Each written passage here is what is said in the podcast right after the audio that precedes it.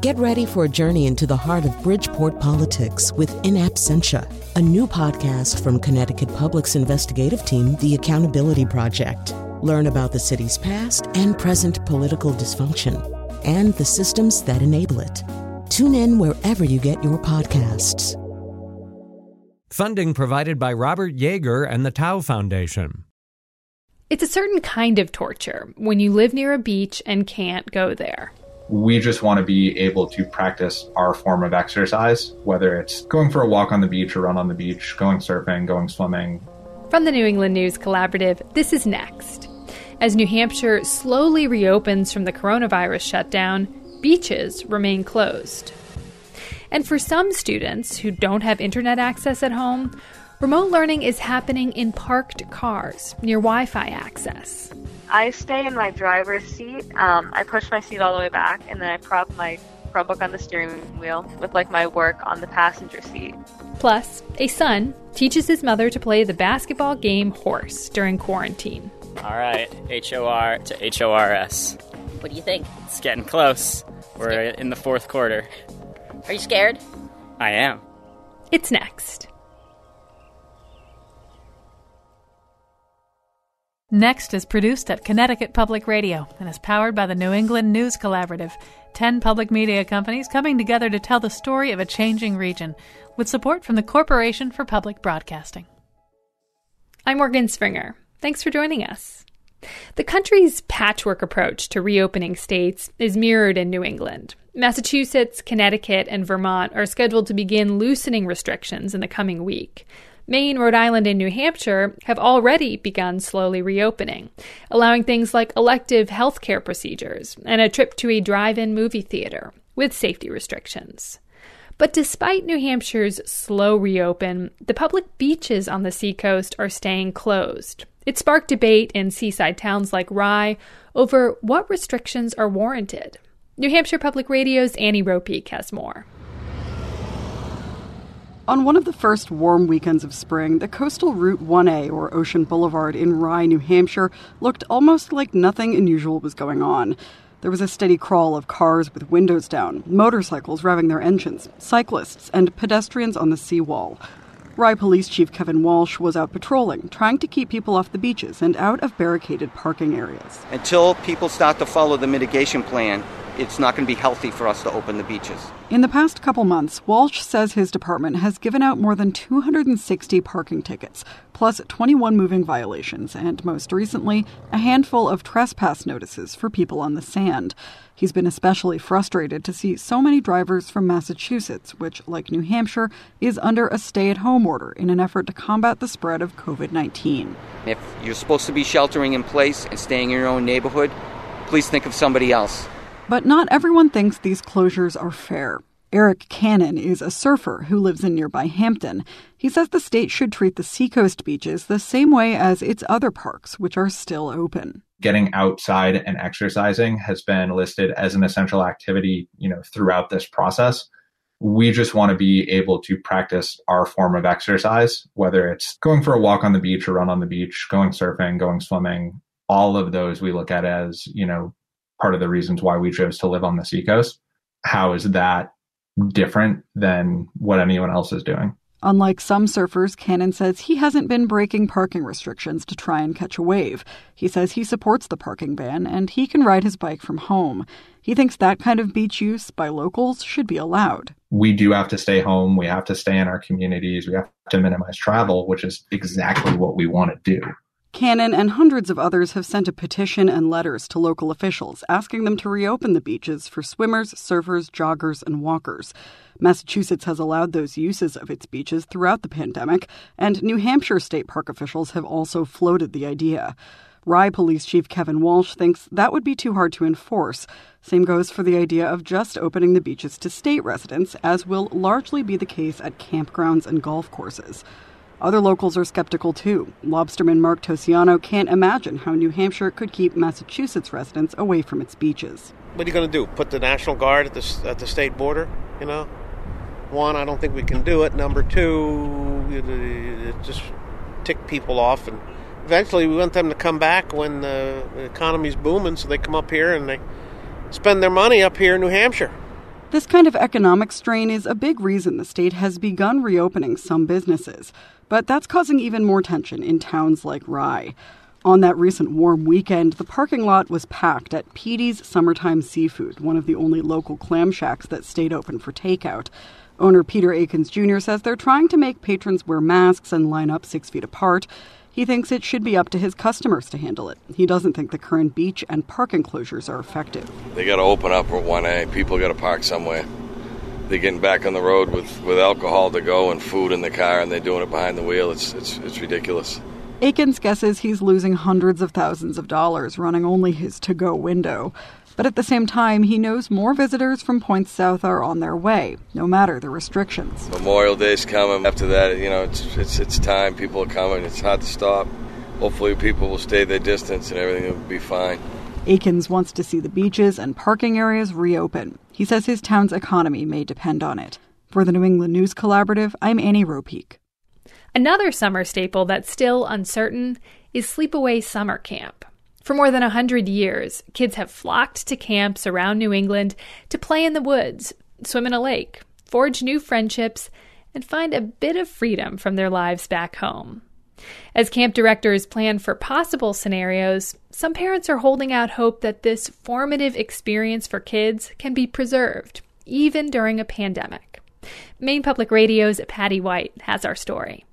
We've all had to adapt to changes prompted by the new coronavirus, wearing masks, quarantines, physical distancing. But how might these changes apply to summer camps?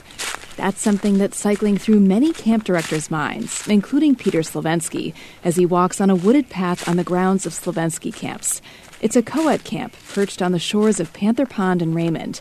The trail ends at a grassy athletic field. This is our field, and we play a lot of great games out here, but uh, social distancing would be really tough in the field games. We have uh, uh, Capture the Flag, where we run and tag kids, and I, I guess we could kids could start running, and if you get within six feet of a kid, you're tagged. How to run field games while maintaining social distancing is one of the countless questions that Slovensky asks himself as he considers Governor Janet Mills' four-stage plan to reopen the economy. Our first view of the guidelines is that they're going to be very challenging for a summer camp to open and maybe even uh, impossible. Kids who go to Slovensky camp sign up for one-week sessions, and about half come from out of state. Under Mill's current plan, those campers would need to quarantine for fourteen days as soon as they enter Maine. And gatherings of fifty or more people are prohibited throughout the summer. Slovensky says he usually has one hundred campers at each session. Very, very few summer camps are small enough to uh, gather only fifty people. You've got uh, staff and campers, so that would be something like a camp of forty campers and ten staff members. Uh, the economics of that are really going to be tough. Slovensky isn't the only one who's worried. Ron Hall is the executive director of Maine Summer Camps, which represents more than one hundred forty licensed youth camps in Maine, about seventy percent of which are overnight. He says the camp directors and owners he's spoken to are stressed. They're worried about their campers. They're worried about their finances. They're worried about what's going to happen this summer. Even though camps operate just eight weeks out of the year, they have fixed expenses twelve months of the year. And lost tuitions not only affect camps, but the state. Hall says camps contribute two hundred million dollars a year directly and indirectly to the Maine economy. Close to two dozen camps in Maine have already decided not to open for the summer. Some that remain in limbo say demand is still strong. Well, the camp has a full enrollment right now. But in order to open, says Laura Ordway, the co-owner and director of Winona Camps in Bridgeton, pretty much every aspect of camp will have to change. That is the one thing that is clear right now. Ordway says the biggest challenges most camps face center around one of the hallmarks of the experience, closeness. Kids sit shoulder to shoulder at mealtimes and campfires. They sleep head to foot in tents and cabins. But Ordway says there is a potential workaround to both crowd limits and quarantine requirements. We would have to have clear guidelines from the state that they would allow a residential summer camp to be cohorted as a large group, almost as in in place of a single family home. In other words, the camp would quarantine as a whole once campers arrive. Or maybe in smaller groups, says Andy Lilienthal. He's the owner and director of Camp Winnebago in Fayette. Lilienthal wonders if he could group staff and campers into cohorts of fifty or fewer. So that we could have a group of fifty in a separate area of camp, and they could be working as a unit and not interact with the other campers or staff that would be in another area of camp. It's a summer in which activities would likely be centered at camp. No special day trips to the tidal pools at Pemaquid Point or hikes on Mount Batty. And of course, there would be close monitoring of campers' health. Lilienthal acknowledges that even if he's able to, opening camp this summer is not a risk-free proposition. And I'm not by nature a risky person. Um, but at the same time, I do understand the importance of what an experience at camp can mean for a child usually. And from what he's hearing from parents, he says, this season is especially important. The general refrain for, for me is, please, God, let camp happen. I want you to take my child. They really need camp this summer. The beacon has been camp. Kelly Farrell of New York has a sixteen-year-old son who's ready to go to camp in Maine this summer. He's a junior in high school, and he's already lost his spring sports, dances, and other events. It's just this light he's been looking forward to. It's providing him sort of inspiration and even the fortitude um, right now to go on. There, it's he's been home since March twelfth. He hasn't left the house but to walk the dog or go for a run. And for him, camp is sort of what's keeping him going right now. Kate Egan of Brunswick is also hoping her teenage son and daughter can go to camp. They've attended Slovensky camps for years, and her daughter is now a counselor.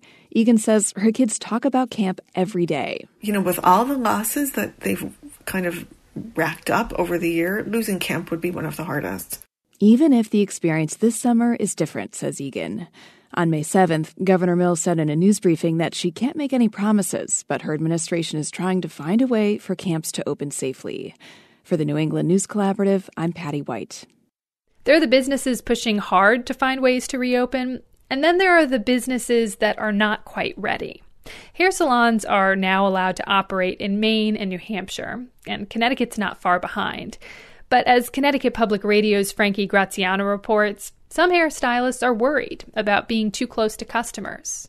Georgianne DaCosta has two kids and works at a salon in Shelton, Connecticut. If she has to go back to the salon, she'll have to leave her kids with her in-laws and maybe expose them to what she brings home from work. They are both over the age of sixty-five, and they are both health compromised. I cannot leave work, go pick up my children from my in-laws. This is putting so many people at risk. DaCosta says she's not willing to do that. The people that are making these decisions, Governor Lamont should be choosing humanity over vanity. We do not belong in phase one. Governor Ned Lamont says he's asked salons and barbershops in Connecticut to take precautions upon reopening on May twentieth, like requiring appointments and making sure workstations are at least six feet apart.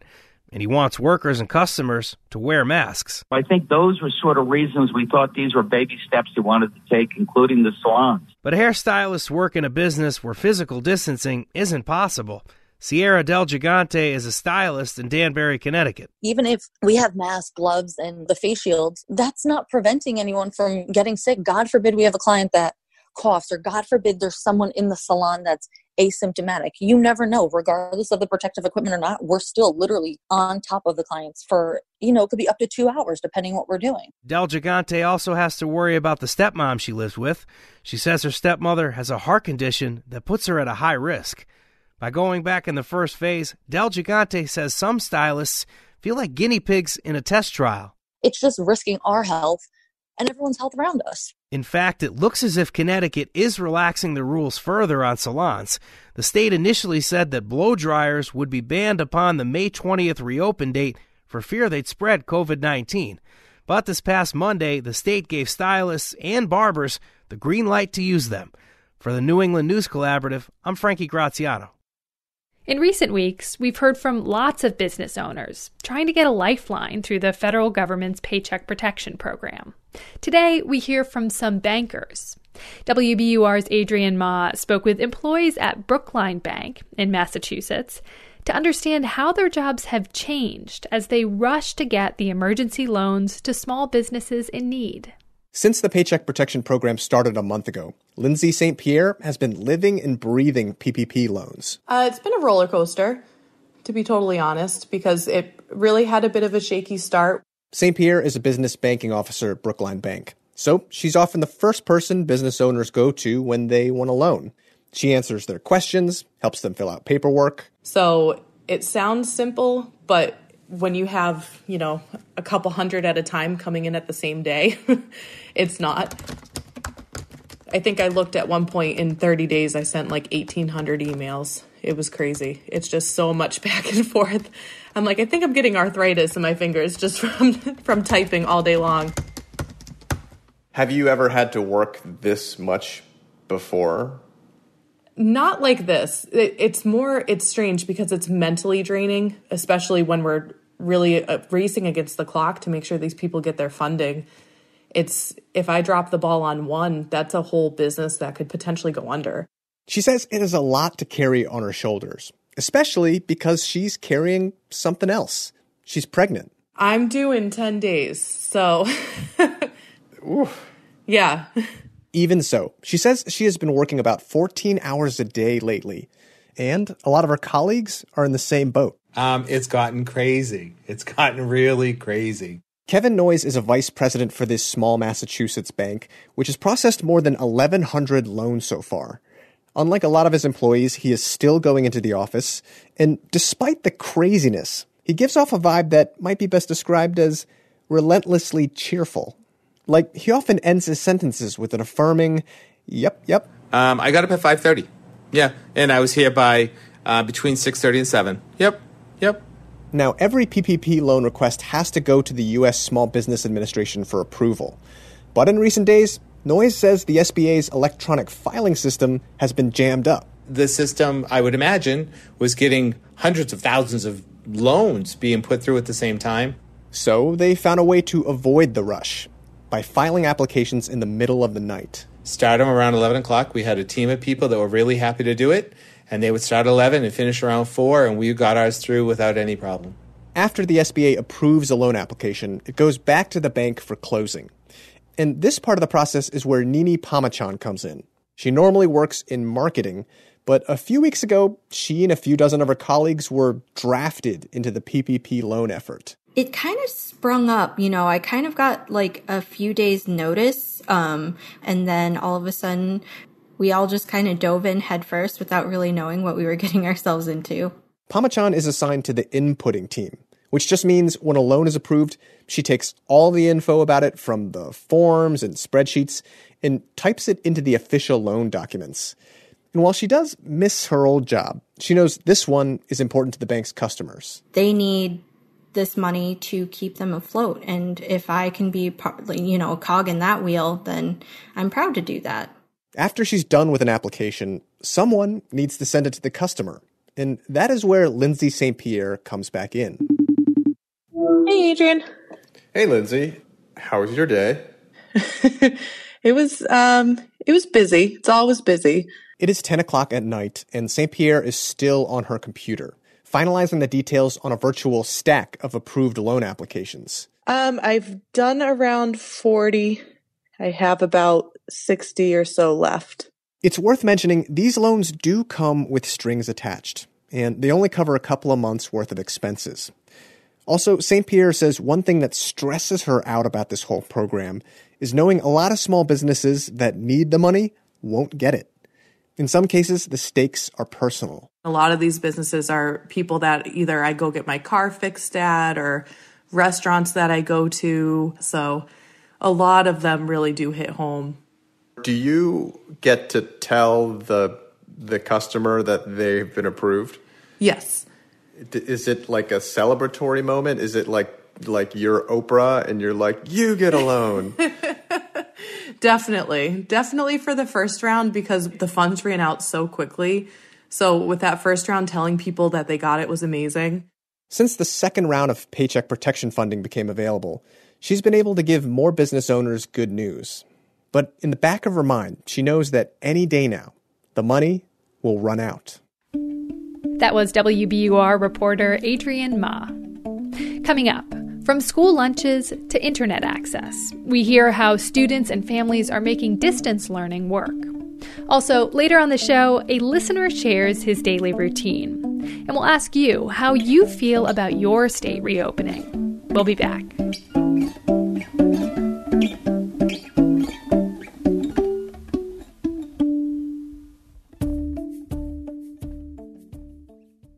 Next is made possible in part by our founding supporters, who believe in the power of collaborative news coverage, including the Common Sense Fund, supporting the New England News Collaborative and its coverage of climate change and the evolving clean energy economy. Support also comes from Douglas Stone and Mary Schwab Stone through the Smart Family Foundation of New York. It's Next. Welcome back. I'm Morgan Springer. Vermont's largest school district is in the Northern Kingdom. And by largest, I don't mean the most students. I mean the most land. It covers more than five hundred square miles. In order to deliver meals to students during the pandemic, people sometimes drive hundreds of miles a day. Independent producer Erica Heilman visits a family in Troy that has relied on those meals. Mariah Moffat is a clerk for the local post office in Troy, Vermont, and her husband is a carpenter, and they're both working through the shutdown. They have two sons, Chase and Jaxton, ages thirteen and six. The boys stay home alone during the day to do online school, and Chase takes care of his brother.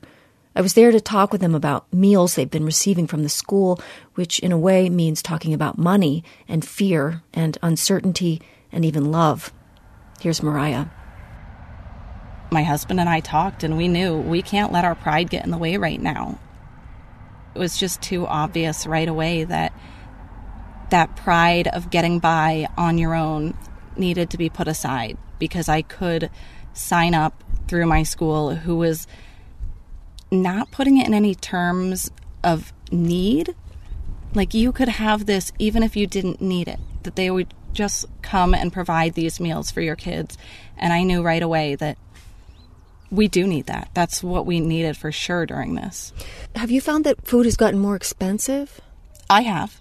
I am, like, coupons galore. Um, I find the thrill in savings anywhere that can get us the best for our buck. And lately, grocery shopping and trying to stretch, I am amazed. I mean, the egg prices, that alone was completely shocking.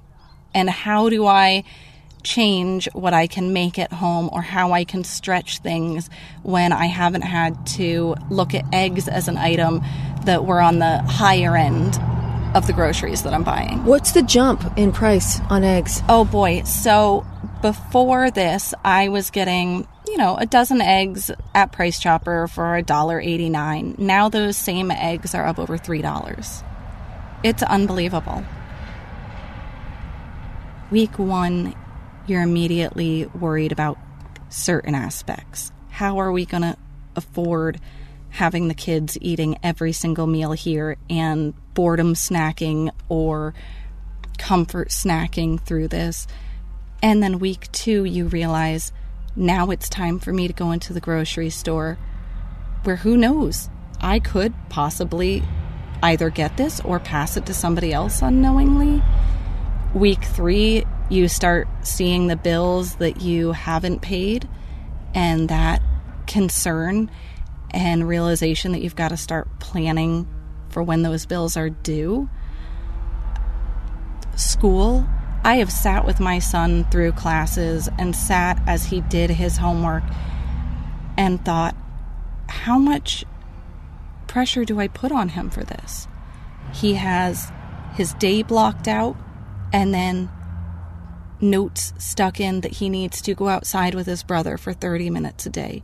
He needs to remember to check that his brother has changed his clothes, or that he hasn't had four breakfasts and no lunch, but that things are a routine for him as well.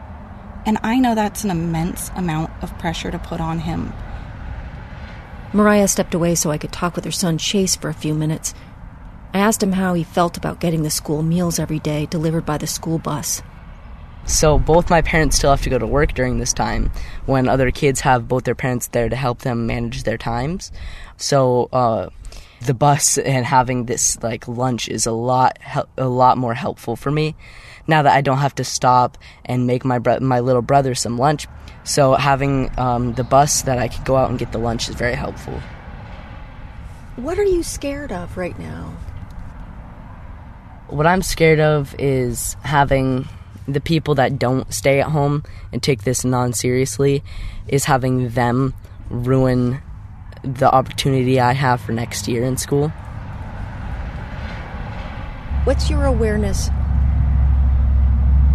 of your parents' financial life? How how involved are you in that? Well, uh, they keep me out of it most most part. Um, but um, obviously, I know they're part of that that waiting till the next paycheck, because I I guess I guess in a way I'm kind of blessed that they're both still working, because even if it does mean I have to stay with my brother all the time, um, we get to live a better life than some people who um, are just sitting at home and have parents that are there because they can't go to go to work and get money. My awareness of money is the fact that it's low for everybody except for who have it all. So the people that have it all are the the one percent that have all the money. And the rest of the people are the one that are low on it and are waiting for the next paycheck to come in so that they can help their kids grow up and maybe even become one of the one percent. That's the goal of everybody who wants the money. Everybody knows that around here, nobody's really, like, part of that one percent, right? Um, so we're all in, like, a common ground. So no matter how much, like, people can feel separated from each other, there's always one thing we can always... Um, be together on. And what's that? That that feeling of waiting for the next paycheck. My family needs these meals. I just feel so humbled knowing that every day that I leave, my kids aren't worried, because these are familiar faces that are coming by and caring about them just like they did at school. And open the notes that come in the lunch bags that say, "We love you, we can't wait to see you tomorrow." I called the other day to ask for some piece of information that I'd left at home. And my son said, "Mom, we got strawberries today. They were so big. There were so many strawberries." And then I look at the picture, and there are three strawberries, but that was so many. That story comes from Erica Heilman for Vermont Public Radio. For online learning to work, students and teachers need a fast and reliable internet connection. But dozens of communities across New England don't have that option. W B U R's Carrie Young checked in with some students and teachers in Western Massachusetts who are doing work in their cars. Even though school is closed, on a given day, there are about a dozen cars lined up in the parking lot of the Sanderson Academy in Ashfield, with people using the school's Wi-Fi. Yeah, it's pretty hardcore. eighteen-year-old Natalie Shevchik is one of them. She's turned her Toyota Corolla into a mobile workstation. I stay in my driver's seat. Um, I push my seat all the way back, and then I prop my Chromebook on the steering wheel with, like, my work on the passenger seat. Like many residents in Ashfield, Shevchik's only way to get internet at home is through cell service, and that's spotty at best. So in order to do schoolwork, she's had to drive to a hotspot. Most weekdays, she'll spend about three hours in this school parking lot. It kind of blows my mind that people can, like, wake up and, like, just open their computer, check their assignments that they have, plan out their day, and, like, oh, I'll do this thing, and then I'll go on a walk, and then I'll do another assignment, and then make lunch. Shevchik says it's hard to communicate with teachers if she has a question when she's finishing work at home. In the car next to Shevchik most days is Tracy Pinkham, a social studies teacher at Hampshire Regional High School. It's such a different way to teach, and it's a new normal, which is, you know, hard to adjust to. But, you know, I would say my, my kids' school and my own school, they've been very understanding. Two of the five towns served by Hampshire Regional High School don't have residential broadband access, and Principal Kristen Smitty says some of those students don't have access to a car either. So she's having teachers assign work that can be done without a high-speed connection. They're also delivering hard copies of assignments to about eighty students. They have had to refer to pages of textbooks or to write out instructions or to be available via phone. Um, because if we only provided opportunities for students to access the curriculum with online resources, then it wouldn't be able to get to every student. It's another addition to the long list of um, inequities that have been laid bare through COVID. Adam Hines is a state senator from Western Massachusetts. He often represents the state at national broadband and cable policy summits. Before, they could go to the schools or libraries and local businesses for assignments and work, and now that's not available. The reason why students and teachers can at least go to these parking lots during the pandemic is because of the Massachusetts Broadband Institute. They're setting up hotspots that can reach beyond public buildings. We're not stopping. Even though the COVID crisis is, is with us, we're moving forward on all projects. Peter Larkin is the board chair of the Institute, which has focused on broadband expansion over the last decade. Even still, once schools and businesses are opened up again, he says having the technology available won't solve every connectivity issue. There's also the affordability issue. Even if you had it past your, your doorway, for some uh, residents, it, it's still a challenge. Larkin estimates that it's going to be about two to three more years before most households in these western and central Massachusetts towns will have residential broadband access. For the New England News Collaborative, I'm Carrie Young.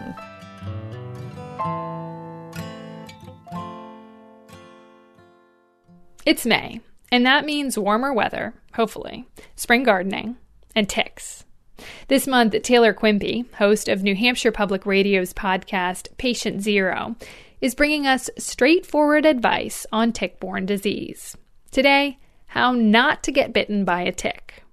With so many activities off limits, New Englanders are increasingly looking for safe ways to shed their cabin fever and enjoy the great outdoors. I just see a lot more people outside on trails and hiking and, and that kind of stuff. But while politely stepping off a trail to let someone pass can lower your risk of catching covid nineteen, it might just increase your risk of getting something else. You know, keep your social distance, but don't pick up ticks. This is Kirby Stafford, Connecticut's state entomologist, and the primary author of the Tick Management Handbook from the Connecticut Agricultural Experimentation Station. Lyme disease is just one of the illnesses spread to humans through the bite of the black-legged tick, sometimes referred to as a deer tick. But while ticks can be picked up on a faraway trail, Kirby says most people pick them up closer to home. Uh, yard work was eighteen percent, gardening was twelve percent, and play outdoors was forty-seven percent. Which is why tick-borne disease prevention starts at the sock drawer. Clothes have to be tight, the socks over the pants. Maria Duke-Wasser is a disease ecologist at Columbia University. I work on understanding how the environment affects people's risk of acquiring diseases. Avoiding tick bites, she'll tell you, is all about wearing protection. Classic tick advice. Wear light-colored clothing and no exposed skin.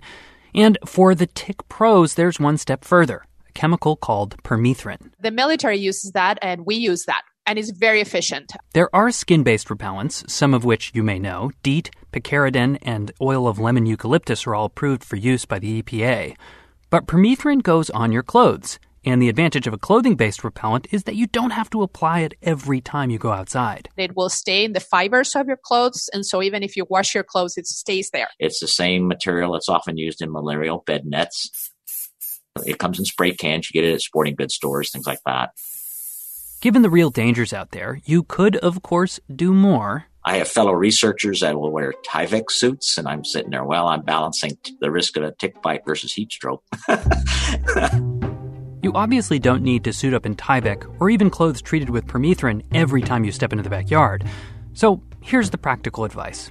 Have pre-treated tick-resistant clothes on standby for high-risk outdoor activities like yard work or gardening. And when you come inside? Yeah, so I would immediately put them in the dryer.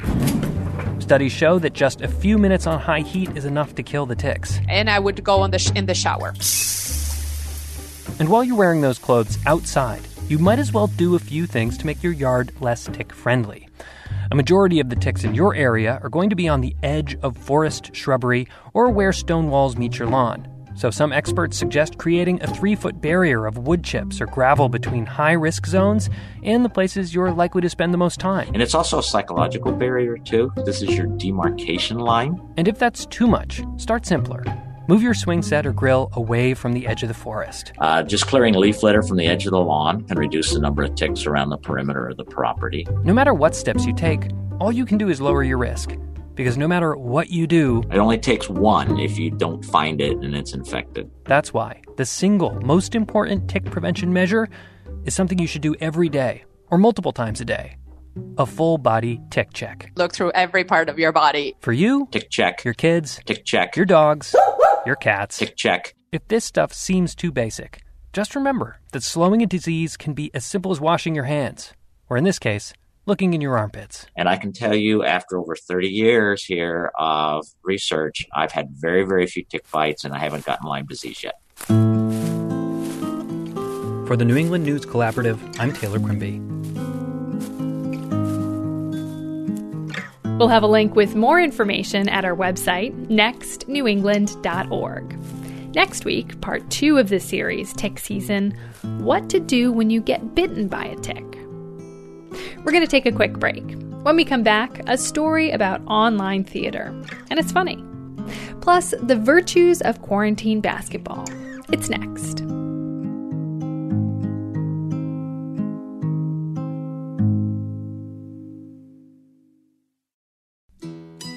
Next is made possible in part by our founding supporters, who believe in the power of collaborative news coverage, including the John Merck Fund, supporting the New England News Collaborative and its coverage of climate and clean energy.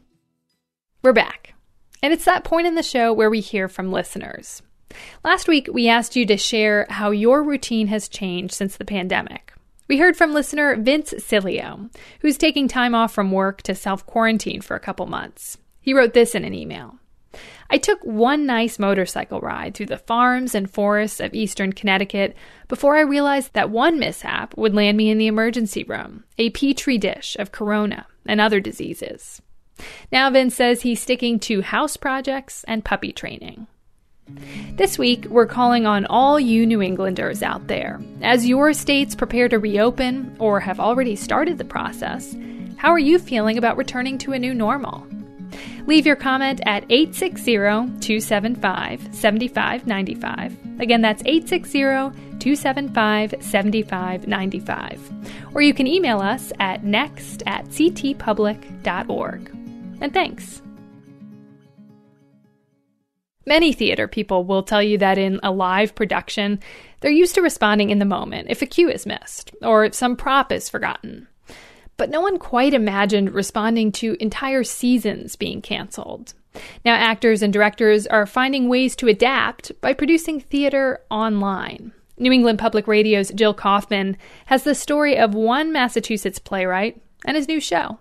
Here's the opening moment from a play in rehearsal. It's called This Is Your Captain. Good morning from the flight deck. We'll be in the air today for about an hour and twenty minutes. I'll be back with an update on our arrival when we're a little bit closer. Three passengers are sitting on an airplane. The wing catches fire after an explosion. Oh, my God. I think the engine exploded. And the captain announces to the cabin that it's not a big deal and they're going to fly on to their destination. The playwright James McLindon, who lives in Northampton, Massachusetts, finished writing this ten-minute show in the early days of the coronavirus pandemic. About half the passengers think that this is crazy and the plane should make an immediate emergency landing. Hey, everyone, the wing is on fire and we're going to blow up if we don't do something. Who's with me? Hey, it's just a glow, people. Captain says he knows what he's doing better than Snowflake here. Who's with me? The other half think that there's more than one way to run an airline, and they prefer the one that isn't all tied up in rules and red tape, like landing when your wing's on fire. Elements of the satire have been churning in McLendon's mind for months. At the heart of it, This Is Your Captain is a farce about the political divide underway in the U S, and McLendon says the pandemic has only amplified that split and gave the play a deeper meaning. Everything is fine, everything is normal, and everyone is starting to see that. This is not normal. The plane is on fire. Potato, potato. Sit down. Shut up. The actors and director are all rehearsing from their own homes around Western Massachusetts. They're using Zoom, and that's how they intend to produce the show for an audience. There's a lot to sort out, like who tilts in which direction when the captain announces he's going to roll the airplane. And how will snacks get handed from the flight attendant in one Zoom frame to a passenger in another? That works great. I'm going to interrupt there. Let's even do that one more time. James, how do you feel about that? Are you good? I think so. Yeah, I want to see it one more time. Okay, great. Yeah, can can somebody build in um, a uh, a vocal cue for me then? Because a few weeks my- into rehearsals, it became clear Zoom has its limitations. In this play, the passengers need to appear as if they're sitting in a row, side by side, window, middle aisle. But you, in the audience, have control over how the frames appear on your screen. So This Is Your Captain will be filmed as a video chat and then uploaded. McLendon says writers always need to keep in mind the limitations of how audiences see their work, whether it's pages in a book, actors on a stage, or a handheld screen. So is a Zoom production of This Is Your Captain theater? I guess I'm less concerned about the label we put on it and more concerned about does it work as the medium that it is. McLendon had several other plays and readings canceled or postponed when the pandemic began. The heartening thing was the way that um, theater reinvented itself almost overnight, almost literally overnight. And suddenly there were all these theaters looking for scripts that could be produced on the Zoom platform. And in addition to This Is Your Captain, McLendon has a play in the Boston Theater Marathon this month. The marathon in years past was fifty plays performed live over ten hours in one day. This year online, it's a play almost every day at noon on a video platform. So theater has found a way to keep going, McLendon says, though new full-length plays won't likely be produced in this setting. And for McLendon, the pandemic does have some familiar elements. One of the jokes in, in uh, social media streams of playwrights is that we've been social distancing forever. You know, it's, it's not new to us. Uh, you know, what I really miss the most is the late afternoon, going out and getting a cup of coffee and being out in the world. McLendon does get up from his desk to stretch his legs, a new break option, a game of ping pong with his son, who is unexpectedly finishing his college year at home. And on a recent walk downtown, McLendon gathered ideas for a new play about the impact of the pandemic on homeless people, who were the only ones he saw out on the street. The people they could uh, conceivably uh, receive money from uh, just weren't there anymore. The uh, the coffee shops and other places where they hang out during the day to get warm and to get something to eat were closed. It is a very troubling time for so many reasons, McLendon says, and occasionally it has been hard to focus. He hears that from other writers, too. When the pandemic first hit, another joke going around on social media was how Shakespeare wrote King Lear while he was quarantined. That's a lot of pressure to have to write King Lear. So McLendon says maybe this isn't the time to write your great opus, whether tragedy or comedy, and the latter is what McLendon mostly writes.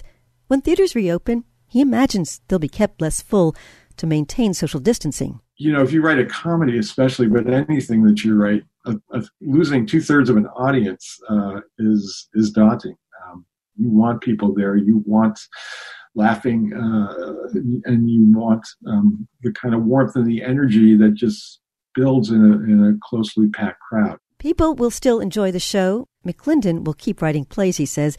It will all just be different. And for now, the audience will be laughing from home. Any purchases today from Sky Bazaar? You got uh, any asbestos parachutes? You're funny. For the New England News Collaborative, I'm Jill Kaufman. Last month, N B A player Jimmy Butler bought a portable hoop for his home so he could keep his skills sharp during the pandemic. He liked his new hoop so much, he bought one for every player and coach on the Miami Heat. But basketball hoops aren't so easy to come by if you're on a budget. Reporter Judith Kogan produced this story for W B U R's show Only a Game. One way to track the coronavirus timeline is by demand for goods and the difficulty of finding them. First, it was hand sanitizer. then toilet paper, then yeast and flour, then hair dye. Now, it's near impossible to buy a portable basketball hoop, the kind you put in a driveway, pouring sand or water into the base for stability. True confession here, this is no catastrophe for me. I'm five foot one and kind of a slug. Tiddlywinks is more my speed. But some years back, as the mother of three sports-obsessed teenage boys, I started shooting hoops with them in a confined concrete space just outside our back door. It was thrilling to connect in their zone. One of those sons, now a thirty-year-old graphic designer in New York City, has come to quarantine with me in suburban Boston. Back in New York, he plays basketball every single day. I work freelance. I work for myself, so I work alone all day. So going for the three o'clock basketball game at the gym is my one reason to leave the house. Matthew and I get along fine, but he's going stir-crazy. The house I moved to after my sons left home lacks a basketball hoop, and Matthew is in basketball withdrawal. So we consult the internet about purchasing a portable hoop. Reasonable ones can be found where expected. Amazon, Target, Walmart, Dick's Sporting Goods. By reasonable, I mean two hundred fifty dollars or three hundred dollars. But there are zero available for pickup within one hundred miles of Boston. There are places that'll ship, but there's always the caveat. It'll ship in two months. The shipping cost is equal to the cost of the item itself. You can't practice baseball alone. You can't can't really practice soccer alone, but you can just shoot jump shots all day long, and you can get that little endorphin rush every time you see the ball go through the nylon. We are allowed to walk, and walk we do. One walk took Matthew to a shuttered school where he noticed an open basketball hoop. It was either an invitation to play or a setup for a sting operation. I've been feeling real antsy in quarantine, and I figured I'd take my chances. The sound of the ball echoes within a hundred yards of the hoop. If anyone's around, we're toast. Might be a short-lived basketball session. Much anticipated, though. The ground is uneven and cracked. Weeds here, mud there. The backboard is plywood that's been painted white, bolted onto drainage pipes. And the hoop seems higher than ten feet. Who cares? It's all part of the charm. I take a turn. Oop. Nothing but rim. Matthew suggests we play a game of horse and reminds me how it goes. One person makes a shot. If successful, the other has to successfully make the same shot or gets a letter. H O R S E. The first one to complete the shameful word loses. Matthew goes first. Showing off with one hand. I failed to take in the shot's full difficulty. Left hand, too. I don't subscribe to notions about birth order, but Matthew is a middle child, feisty and competitive. But when I get a basket, he seems genuinely excited. Look at you. Ready for the N B A. Matthew makes hard shots I cannot replicate. You gotta put a lot of mustard on this one. I take the shot and miss. Ah! Oh! Needed more mustard. No, Needed more. The strong, grainy stuff. More mustard. Matthew has to constantly remind me of the rules. Because you only get a, a letter when you miss a shot that I hit. Got it. But I don't. He'll need to remind me over and over. H O R S? I set up and make the next shot. Okay, your turn. He gets an H. I wonder if he's humoring me. Matthew announces my losing score more often than I think necessary. I realize that playing basketball, Matthew is now adult and child, mentor and competitor, fantasist and realist. It's the zone where the contradictory aspects of his personality get integrated. I like that you shoot in the same spot every time. This is mom's strategy, sticking with a winning formula. While I'm getting free passes here and there, somehow his game has gone south. Oh, man. All right, H O R to H O R S. What do you think? It's getting close. We're scared. In the fourth quarter. Are you scared? I am. He calls a difficult shot. All right, from here, no backboard. He makes it. Oh, that was sweet. All right. She has to hit this to stay alive. No backboard? That's too many challenges for me. I shoot, and then I'm a dead horse. In a way, we were playing different games. Endorphins flooded both our systems, but for different reasons. He's building on twenty-five years of balletic twisting, turning, and strategizing to hear the swish of the ball in the nylon. I'm rockin' dormant maternal hormones. Nonetheless, we've both won, and we've evaded capture. All right, let's get out of here before the feds come. He shoots a basket. At the buzzer! In the pandemic, nothing is certain. No timelines, no retail availability. What does seem clear, however, is that at least one guy's passion can accommodate his mother's jump shot. And that opens up unimagined doors of confinement.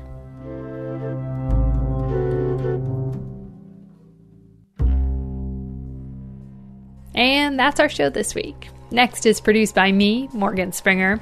Vanessa De La Torre is our executive editor. The executive producer is Katie Tolarski. The New England News Collaborative is powered by the Corporation for Public Broadcasting, Connecticut Public Radio, Vermont Public Radio, New Hampshire Public Radio, Maine Public Radio, New England Public Radio, W B U R, W C A I, W G B H, W S H U, and the Public's Radio.